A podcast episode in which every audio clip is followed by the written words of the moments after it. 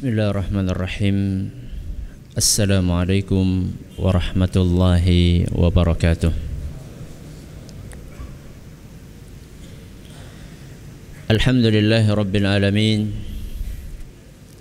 وبه نستعين على أمور الدنيا والدين وصلى الله على نبينا محمد وعلى آله وصحبه أجمعين أما بعد Kita panjatkan puja dan puji syukur kehadirat Allah Tabaraka wa Ta'ala.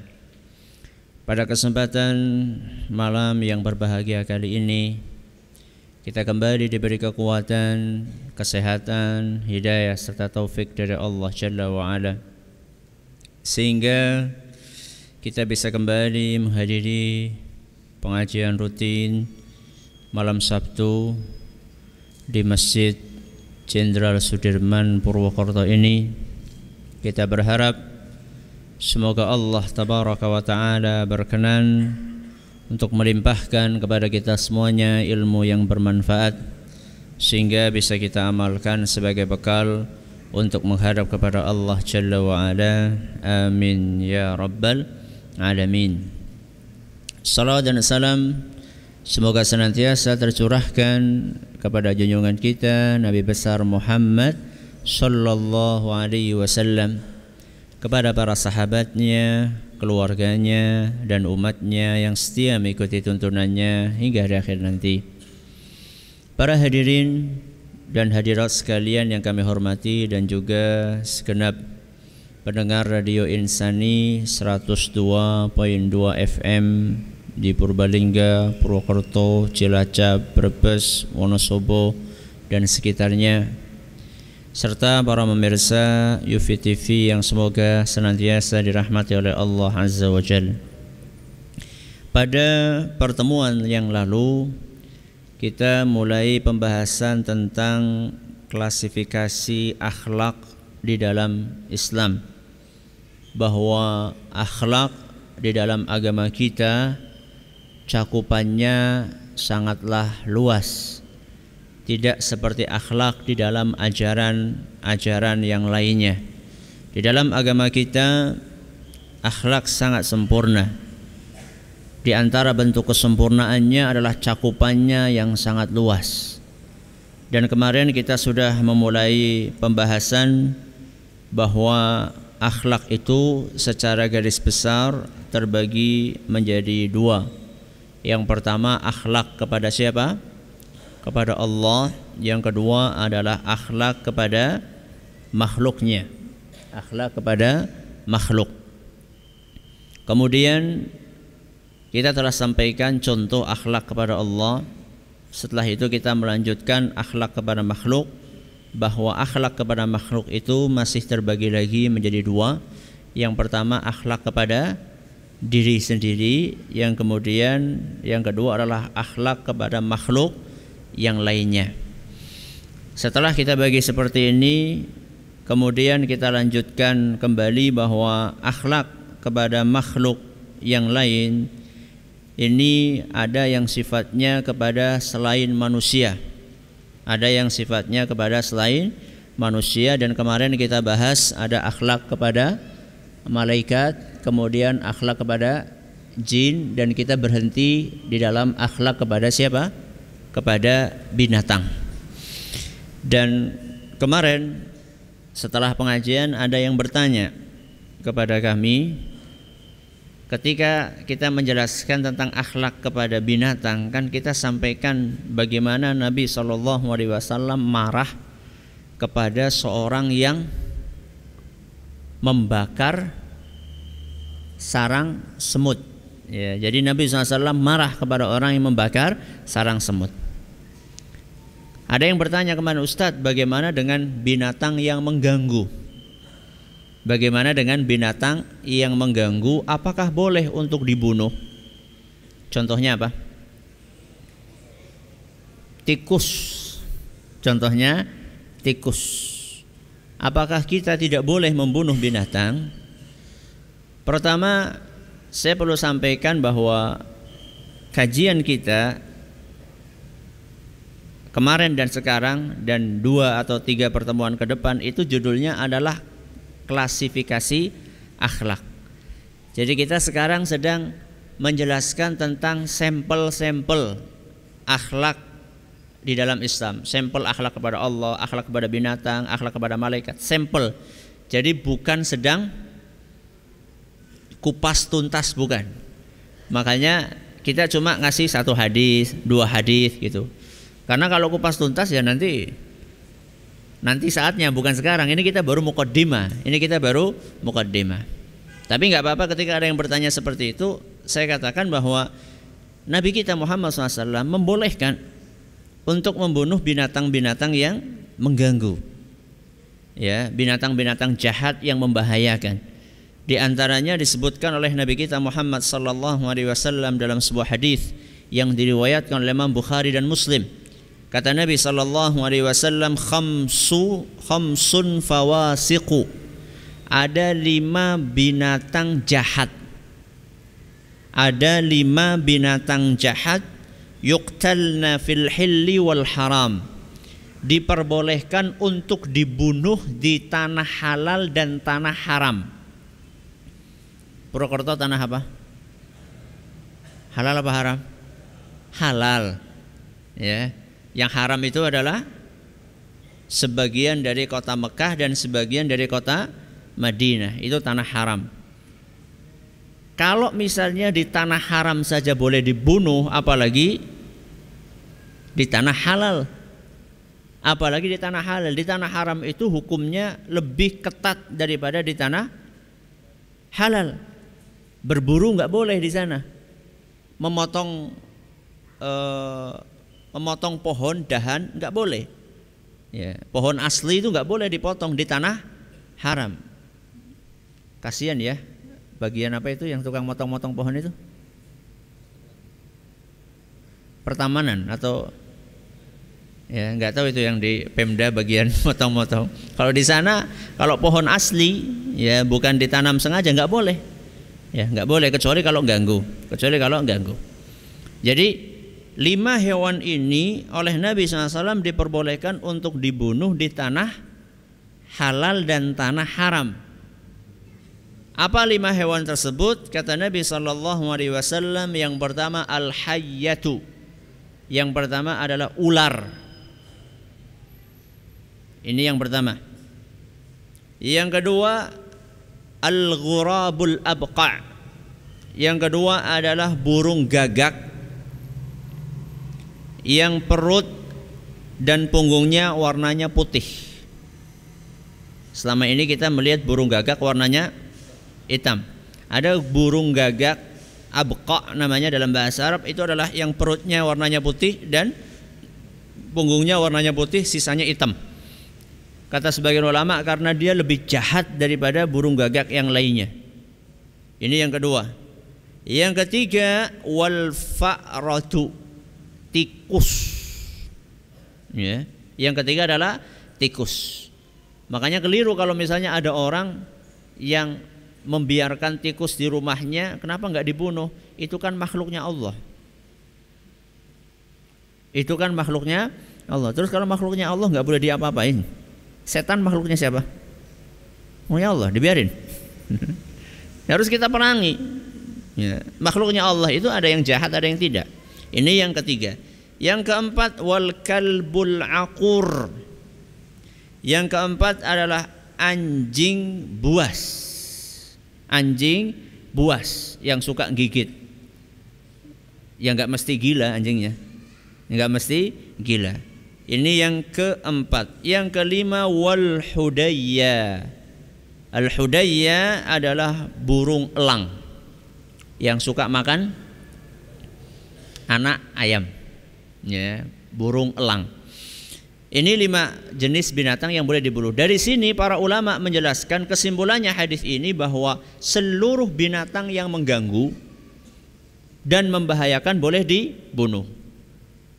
Berarti selain lima ini ada yang boleh dibunuh? Ada nggak? Ada. Apa lain? Kala jengking. Ya, jangan sampai ada yang mengatakan udah ada di hadis kala jengking. Dibiarin aja yang gigit kita. Yang nggak bunuh ya tidak apa-apa. Jadi ini adalah adab yang kaitannya dengan binatang. Berikutnya adalah uh, akhlak kepada tetumbuhan, ya kepada tetumbuhan. Di dalam agama kita ada adab yang diajarkan oleh Nabi SAW untuk masalah tetumbuhan. Di antaranya adalah motivasi bagi kita untuk rajin menanam tumbuhan atau pohon. Nabi kita Muhammad sallallahu alaihi wasallam mengatakan ma min muslimin yaghrisu gharsan aw yazra'u zar'an. Muslim mana pun yang menanam pohon atau tanaman fayakulu minhu tayrun aw insanun aw bahimatun.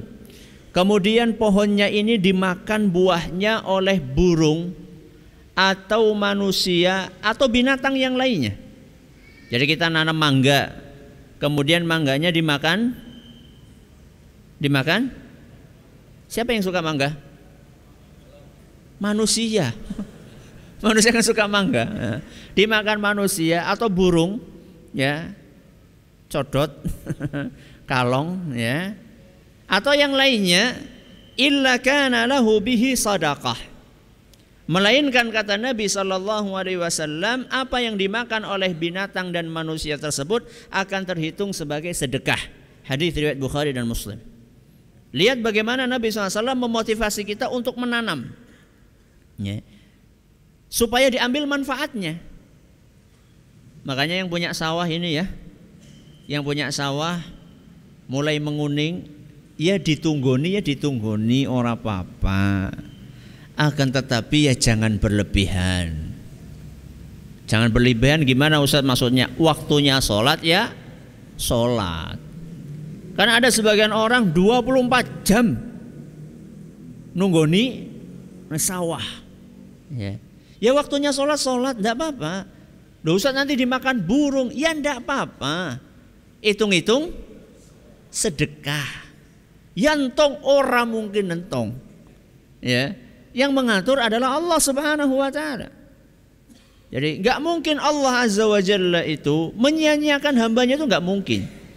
Allah Subhanahu wa taala akan memberikan rizki kepada hamba-hambanya yang taat. Bahkan mungkin mungkin ketika ditinggal sholat itu malah justru burungnya nggak mau makan, sangat mungkin. Toh kalaupun kemudian makan, ya ndak apa-apa, anggaplah sebagai sodakoh atau misalnya kita punya buah ya, yang punya sekarang musim duku sudah selesai belum? Hampir, ya hampir. Ya, kadang-kadang ada sebagian orang, masya Allah, pelitnya luar biasa. Pohon duku aja dikasih pagar pakai listrik. Gak cukup hanya sekedar dikasih itu loh pagar apa apa yang tinggi eh, tembok yang tinggi tambahi enggak beling dulu ya nggak puas tambahi e, kawat yang berduri kurang marem tambahi listrik. Cuma untuk menjaga wit duku subhanallah. Ya kalaupun dimakan sama anak-anak ya anak-anak kecil yang pada nuturi di bawah syukur-syukur mereka minta izin. Jangan pelit lah. Jangan pelit. Itu terhitung sedekah buat kita. Terhitung sedekah buat kita Makanya dalam agama kita sangat menganjurkan untuk menanam pohon. Bahkan dalam sebuah hadis yang diriwayatkan oleh Imam Ahmad dan hadis ini nyatakan sahih oleh Imam Ad-Diya Al-Maqdisi dan juga oleh Syekh Al-Albani, Nabi kita Muhammad SAW mengatakan in qamatis sa'atu wa biyadi ahadikum fasilah. Seandainya hari kiamat tiba sedangkan di tangan kalian ada benih ada biji Fa in an la yaquma hatta yaghrisaha falyaf'al. Kalau dia masih punya waktu untuk menanam benih tersebut, lakukan. Padahal sesaat lagi hari kiamat. Kalau secara perhitungan logis manusia, kira-kira kita bisa akan ngunduh nggak? Ya orang bakal yang ngunduh kapan, tumbuhnya kapan. Akan tetapi dalam agama kita dianjurkan memberi manfaat. Makanya ada ungkapan orang Arab nagris dia kulman ba'dana. Kita nanam yang makan anak-anak kita. Ada sebagian orang kan nandur duren. Orang nandur duren, loh kesuwen nyonggoreng mangan kapan? Kita itu nanam itu nggak mesti kita yang makan. Nah sekarang kita makan dari pohon yang nanam siapa? Mbah-mbah kita. Ya paling tidak gantian. Kita sudah makan dari buah tanaman yang ditanam oleh mbah kita. Sekarang kita menanam pohon untuk anak dan cucu kita. Ini etika dengan uh, tetumbuhan. Berikutnya adalah etika terhadap air. Etika terhadap air. Ada Ustaz? Oh ada. Etika terhadap air ada. Di antara etika yang diajarkan dalam agama kita terhadap air adalah larangan untuk boros menggunakan air. Larangan untuk boros di dalam menggunakan air. Jadi 14 abad yang lalu Nabi SAW sudah mengajarkan save apa? Save wood, eh, selamatkan bumi kita. Itu orang barat barusan kemarin sore. Nabi kita SAW 14 abad yang lalu sudah mengajarkan. Supaya kita tidak boros dalam menggunakan air. Apa dalilnya Ustaz? Sebuah hadis yang diriwayatkan oleh Imam Ibnu Majah dan sanatnya dinilai hasan oleh Syekh Adi Hasan anna Nabi sallallahu alaihi wasallam marra bi Sa'din wa huwa yatawadda. Pada suatu hari Nabi SAW melewat ada seorang sahabat sedang wudhu namanya Sa'ad. Sahabat itu namanya Sa'ad sedang wudhu dan air yang digunakan banyak boros. Maka Nabi Wasallam langsung menegur, Mahada sarafu ya Sa'ad. Apa-apaan boros kayak gini wahai Sa'ad? Ya. Kemudian saat bertanya, Ya Rasulullah, afil wudu isaraf? Apakah ada boros di dalam wudu? Selama ini orang kan berpikir boros itu dalam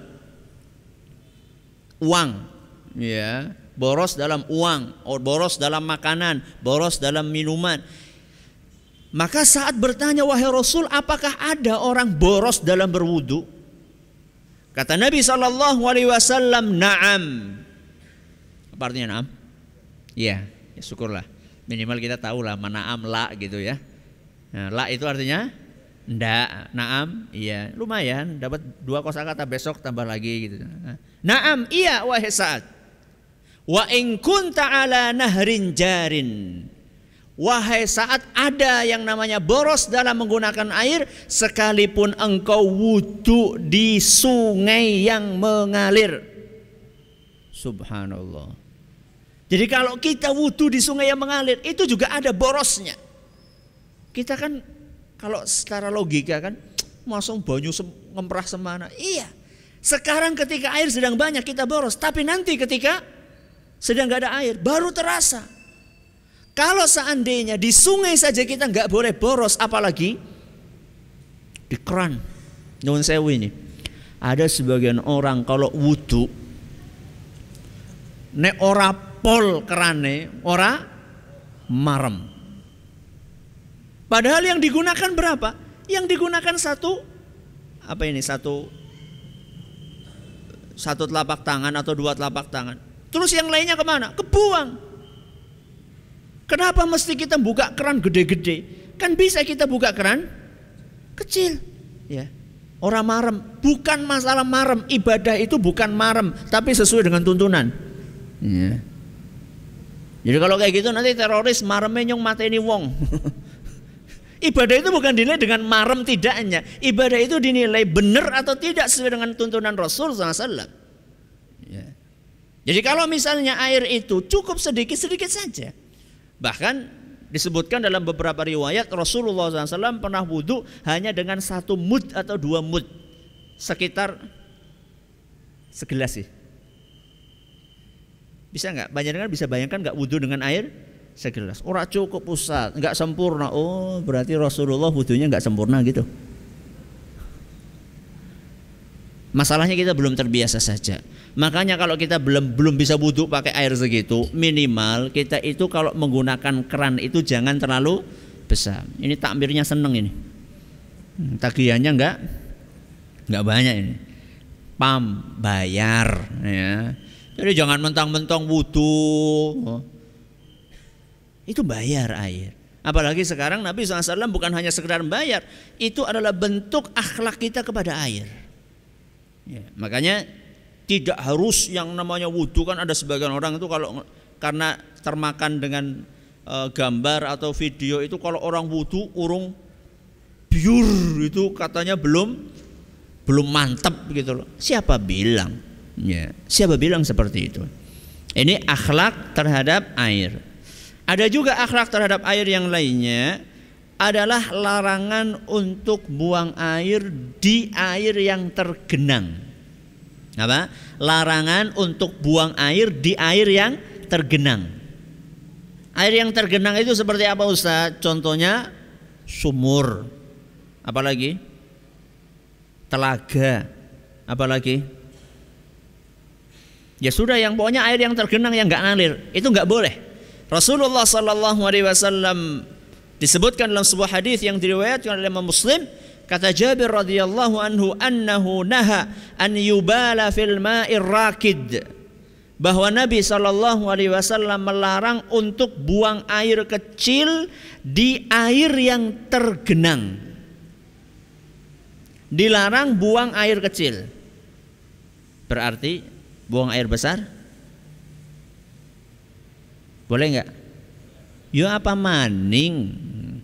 Ini Nabi SAW memberikan contoh yang yang kecil.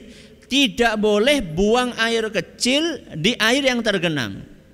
Jadi subhanallah agama kita itu sebelum orang bicara masalah pencemaran lingkungan hidup, agama kita itu sudah jauh 14 abad berbicara masalah itu. Makanya sering saya katakan bahwa seorang muslim kalau paham ajaran agamanya benar-benar, setelah paham kemudian diamalkan bumi ini insya Allah akan awet. Akan tetapi karena banyak di antara kaum muslimin tidak sedikit di antara mereka yang tidak faham. Kadang-kadang sudah faham tapi tidak peduli. Akhirnya bumi ini cepat rusak.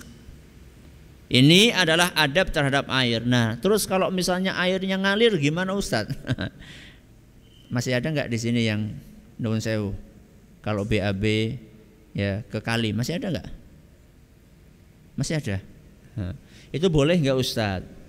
Kata sebagian ulama, kata sebagian ulama dalam kitab Kifayatul Akhyar, kalau misalnya debit debit airnya itu kecil, ya debit airnya kecil tidak boleh, makruh hukumnya.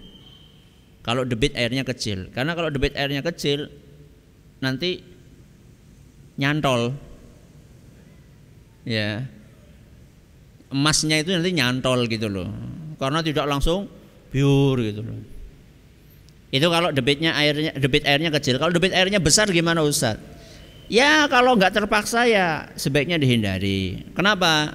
Karena yang pertama buka aurat di depan umum. Ini yang pertama. Yang kedua kasihan yang panjenengan di hulu kasihan yang di mana? Yang dihilir. Ya dia lagi nyuci tahu-tahu set lewat. lewat lagi yang kuning, yang merah, yang hijau. Itu kan ya nggak enak lah kayak gitu. Itu kalau tidak terpaksa sekali. Ya, lebih baik lebih baik di, dihindari. Apalagi kalau airnya menggenang. Ya. Maka dari sini kita juga paham bahwa buang sampah pun ya, itu juga dilarang dalam agama kita kalau sembarangan buangnya. Oh, saya nggak tahu di Purwokerto ini kayak Jakarta nggak sungainya. Mana orang Purwokerto di sini? Masa orang Purbalingga semua di sini? Ya, di Purwokerto gimana sungainya? Kayak Jakarta enggak? Bersih? Bersih? Alhamdulillah. Di mana? Tempatnya jenengan atau di? Oh di belakang sini. Alhamdulillah. Ya syukur Alhamdulillah. Berarti sudah banyak kesadaran. Nah, ada sebagian orang segala apa dibuang di di sungai ketika uh, di ditimbang ya, ketika ditimbang atau diukur sampah di Jakarta itu dalam satu hari di sungai ada sekian ratus ton. Allahu Akbar. Ketika banjir itu kelihatan ada kambing mati dibuang di sungai, ada kasur dibuang di sungai. Gue kan kebangatan banget ya. Nauzubillahi Padahal penduduk Jakarta mayoritas mayoritas muslim. Mana prakteknya? Mana prakteknya? Maka ini adalah akhlak kepada air. Selesai kita dan masih ada uh, uh, masih ada yang lain-lainnya ya. Masih ada yang lain-lainnya yang tidak mungkin kita bahas semuanya makanya saya kasih contoh dan lain-lain, saya kasih tulisan dan lain-lain jadi ini belum semuanya, masih ada akhlak yang lain yang bisa kita gali akhlak kepada udara, ya, akhlak kepada udara, kemudian akhlak kepada ya yang lain-lainnya banyak kita bahas uh, ada pembahasannya dalam kitab-kitab para ulama. Ini sekedar contoh saja. Kita sekarang melanjutkan makhluk yang lain yang kedua yaitu manusia. Akhlak kepada manusia. Dan tentunya manusia ini mendapatkan porsi perhatian yang sangat besar di dalam agama kita karena merekalah makhluk-makhluk di antara makhluk-makhluk yang mendapatkan beban untuk mengamalkan syariat alias makhluk yang mukallaf. Manusia ini pembahasannya luas dan macam-macam di antaranya yang pertama kali akhlak harus diperhatikanlah akhlak kepada nabi kita Muhammad sallallahu alaihi wa ala alihi wa sahbihi wasallam. Nabi kita Muhammad sallallahu alaihi wasallam adalah adalah salah satu sosok yang paling berhak untuk kita sikapi dengan akhlak yang mulia. Kenapa Ustaz? Karena jasa beliau yang sangat besar kepada kita. Tidak mungkin kita mengenal Islam kalau tidak berkat pertama hidayah dari Allah, kemudian jasa dari Nabi kita Muhammad Sallallahu Alaihi Wasallam.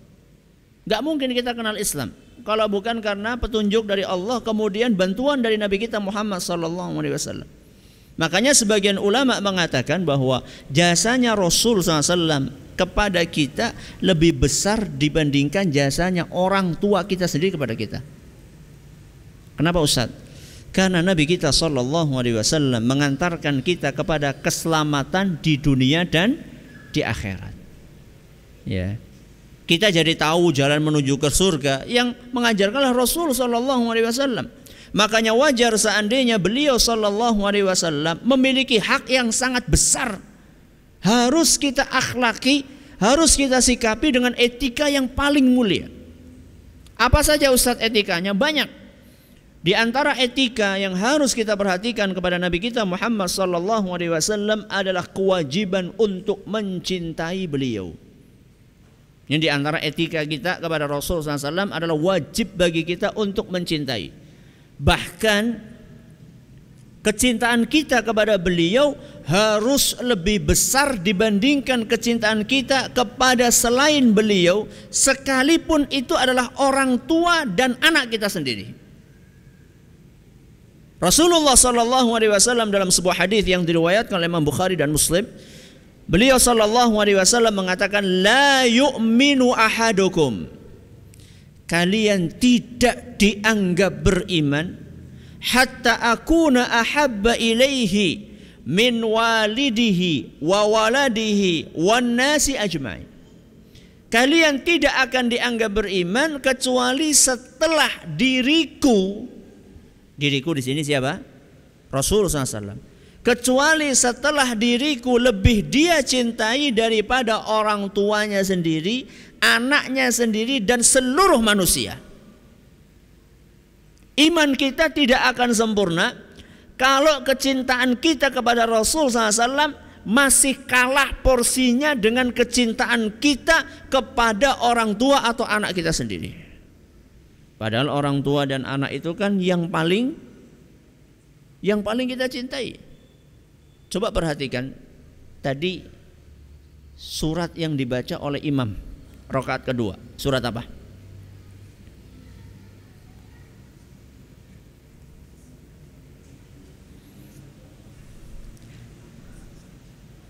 Abasa. Alhamdulillah. Surat Abasa. Bunyinya Fa'idha ja'atis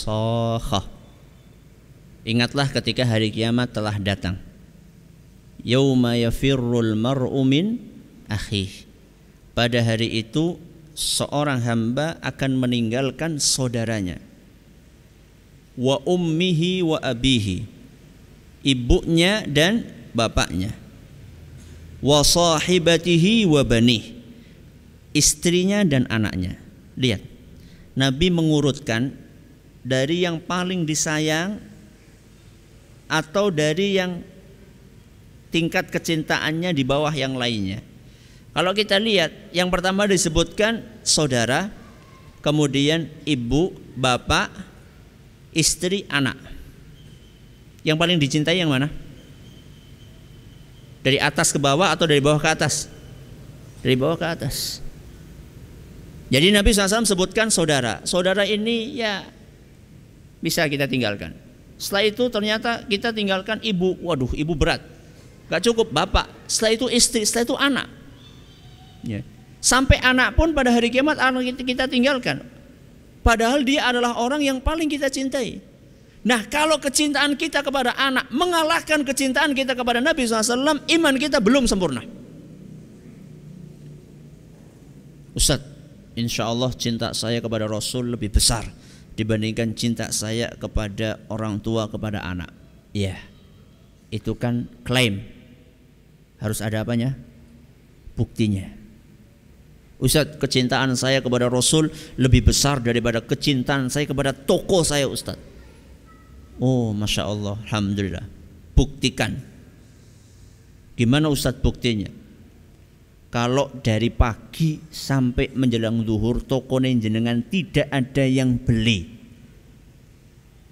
Ketika azan datang 10 orang mau beli. Buktikan kecintaan Anda kepada Nabi SAW. Gimana Ustaz membuktikannya? Nah, membuktikannya diajak sholat itu 10 orang. Ustadz kan sebentar Ustadz. Nah itu, itu di situ pembuktiannya. Justru di situlah pembuktiannya. Kecintaan kita kepada Rasul SAW, kepada dunia lebih besar mana? Di situ pembuktiannya. Ketika ada gesekan kepentingan, mana yang kita dahulukan? Di situ pembuktiannya. Kalau tidak ada gesekan, semuanya bisa mengklaim bahwasanya dia cinta sama Rasul SAW.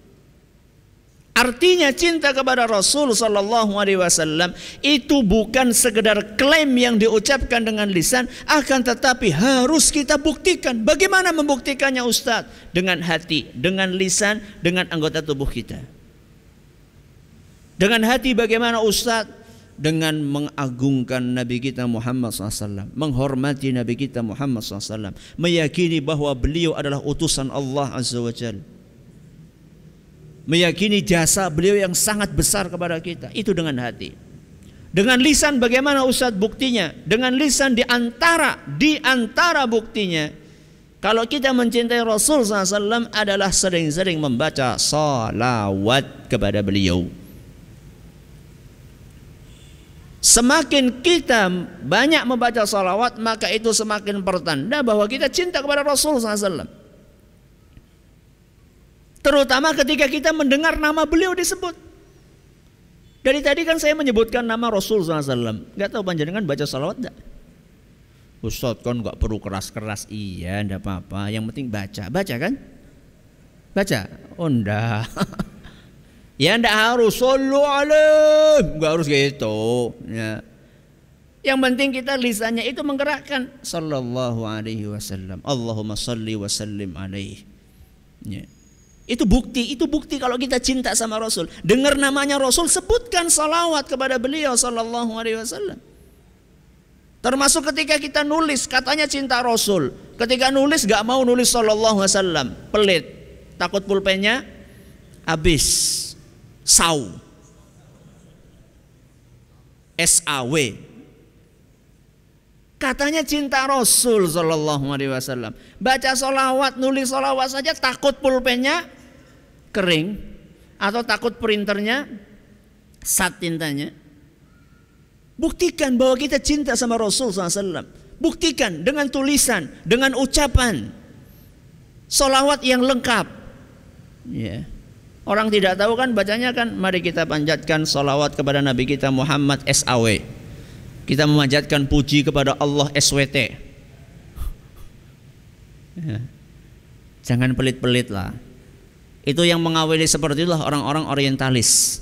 Ya, yang mengawali singkatan-singkatan seperti itulah orang-orang orientalis. Orang-orang yang berusaha merusak Islam. Ya, orang-orang barat yang mempelajari Islam untuk merusak Islam dari dari dalam. Itu yang yang mengawali seperti itu. Kita umat Islam jangan mengekor Nah, jangan mengekor kebiasaannya orang-orang yang tidak suka kepada ajaran agama kita. Ini dengan lisan. Jadi pembuktian cinta itu dengan hati, kemudian dengan lisan, kemudian dengan anggota tubuh. Gimana Ustadz? Di dalam beribadah kita teladanilah Nabi kita Muhammad Sallallahu Alaihi Wasallam. Sering kita itu mendengar firman Allah Subhanahu Wa Taala dalam surat Al-Ahzab ayat 21, "Laqad kana lakum fi Rasulillahi uswatun hasanah." Telah ada di dalam diri Nabi kita Muhammad SAW suri teladan yang baik. Sering kita baca ayat ini diulang-ulang di mimbar, diulang-ulang di pengajian. Buktinya mana kita meladani Nabi SAW? Coba sekarang saya tanya, siapa di antara hadirin yang merasa sholatnya mulai dari takbiratul ihram sampai salam seperti sholatnya Rasulullah SAW? Angkat tangan. Saya nggak angkat tangan tuh. Angkat tangan. Alhamdulillah. Satu. Ada di antara kita sudah sholat 60 tahun, 70 tahun, 80 tahun.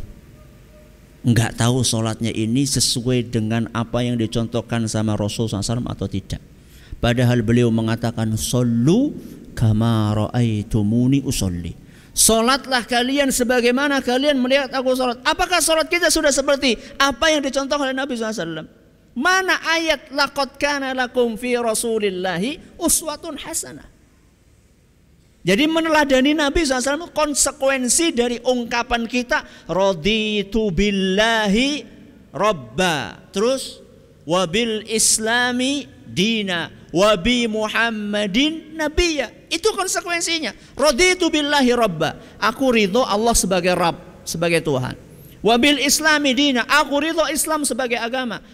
Wabi Muhammadin nabiyya. Aku ridho Nabi Muhammad sebagai nabiku. Buktinya mana? Buktinya kita meladani Nabi. Kalau kita ridho Nabi kita SAW sebagai Nabi, maka contohnya beliau di dalam beribadah. Loh kalau kita nyont, dalam beribadah kita nggak nyontoh Nabi, terus apa fungsinya Nabi diutus ke muka bumi? Apa gunanya Nabi kita SAW diutus ke muka bumi kalau kita beribadah, di dalam beribadah caranya semaunya sendiri. Sekarpe dewek, semau gue. Loh kalau misalnya kita nggak nyontoh sama Nabi SAW ibadah, terus Nabi SAW diutus oleh Allah ke muka bumi, misinya apa, visinya apa? Maka ini harus kita perhatikan bersama-sama. Ini yang kaitannya dengan masalah makhluk yang lain manusia Rasulullah SAW. Kita akan lanjutkan insya Allah pada pertemuan yang akan datang. Tidak usah, cukup insya Allah. Insya Allah nanti kita akan lanjutkan uh, akhlak kepada uh, Rasulullah. Kemudian selanjutnya adalah akhlak kepada keluarga.